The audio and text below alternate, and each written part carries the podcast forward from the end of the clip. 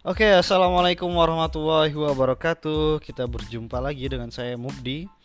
Oh ya, pada nomor 2 pada rekaman sebelumnya itu adalah TAP MPR nomor 18 MPR tahun 1998. Jadi bacanya itu TAP MPR nomor 18 tahun 1998. Oke. Kita lanjutkan saja untuk uh, nomor 16 ya. Kita lanjutkan. Untuk mengatasi kekalutan konstitusional pada tahun 1957, Presiden Soekarno menginginkan terbentuknya kabinet kaki empat, yaitu pemerintahan yang terdiri atas wakil-wakil partai besar. Salah satu partai besar yang dimaksud adalah A. Partai Nasional Indonesia.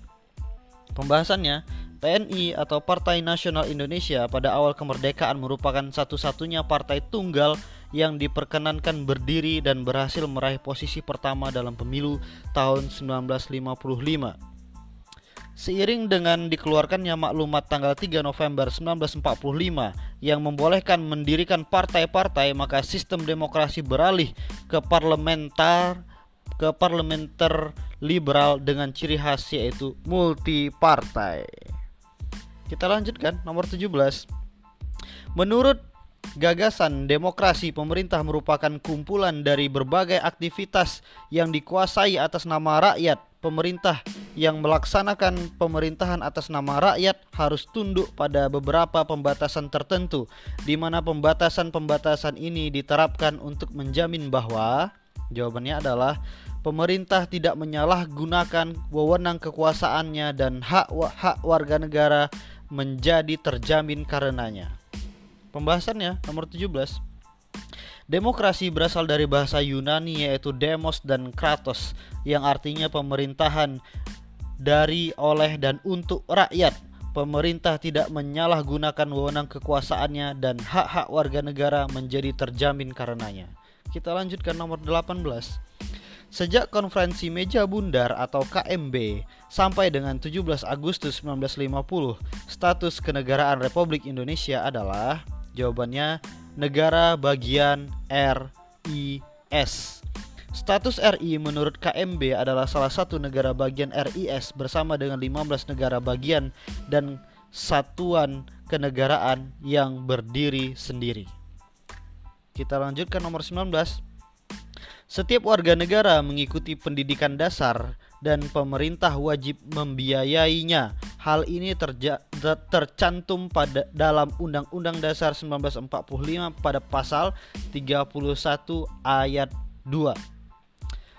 Jadi hal tersebut tercantum pada pasal 31 ayat 2 Undang-Undang Dasar Negara Republik Indonesia tahun 1945. Kita lanjutkan nomor 20. Tujuan utama pemisahan Polri dan TNI adalah A. Meningkatkan profesionalisme Polri Pemisahan Polri dan TNI agar terjadi profesionalisme di tubuh Polri dan kinerja Polri menjadi lebih maksimal. Slogan Polri saat ini promoter, profesional, modern, dan terpercaya. Oke. Kita lanjutkan. Ini pola pola soalnya nomor 21 hingga 25 ini berbeda. Jadi agak sulit kalau kita pahami dengan hanya mendengar kita lewati saja kita langsung ke nomor 26 Adanya pertengkaran mulut di antara anggota DPR merupakan akibat dari jawabannya adalah tidak menghargai pendapat orang lain. 26 Adanya pertengkaran mulut di antara anggota DPR merupakan akibat dari tidak menghargai pendapat orang lain. Kita lanjutkan nomor 27. Presiden menyatakan negara dalam keadaan bahaya. Hal ini ditegaskan dalam UUD NRI 1945 pada pasal pasal 12. Presiden menyatakan keadaan bahaya atau state not dredge tercantum pada pasal 12 UUD NRI 1945. Kita lanjutkan nomor 28. Lembaga negara yang memiliki kekuasaan auditatif ialah Jawabannya adalah BPK. Jadi lembaga tinggi negara yang memiliki tugas pokok mengaudit keuangan negara ialah BPK atau Badan pemeriksa keuangan. Kita lanjutkan nomor 29.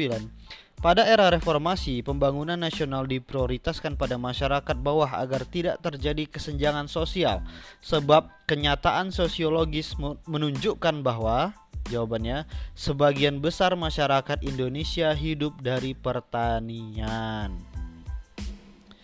Sebagian pembahasan sebagian besar masyarakat Indonesia hidup di pedesaan dan berprofesi sebagai petani sehingga kebijakan pembangunan memprioritaskan kalangan bawah.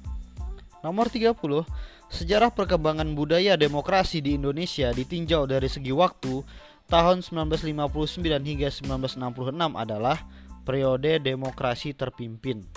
Jadi ingat Periode demokrasi terpimpin itu sejak tahun 1959 hingga 1966. 1959 hingga 1966 itu merupakan periode demokrasi terpimpin. Kita lanjutkan. Nomor 31.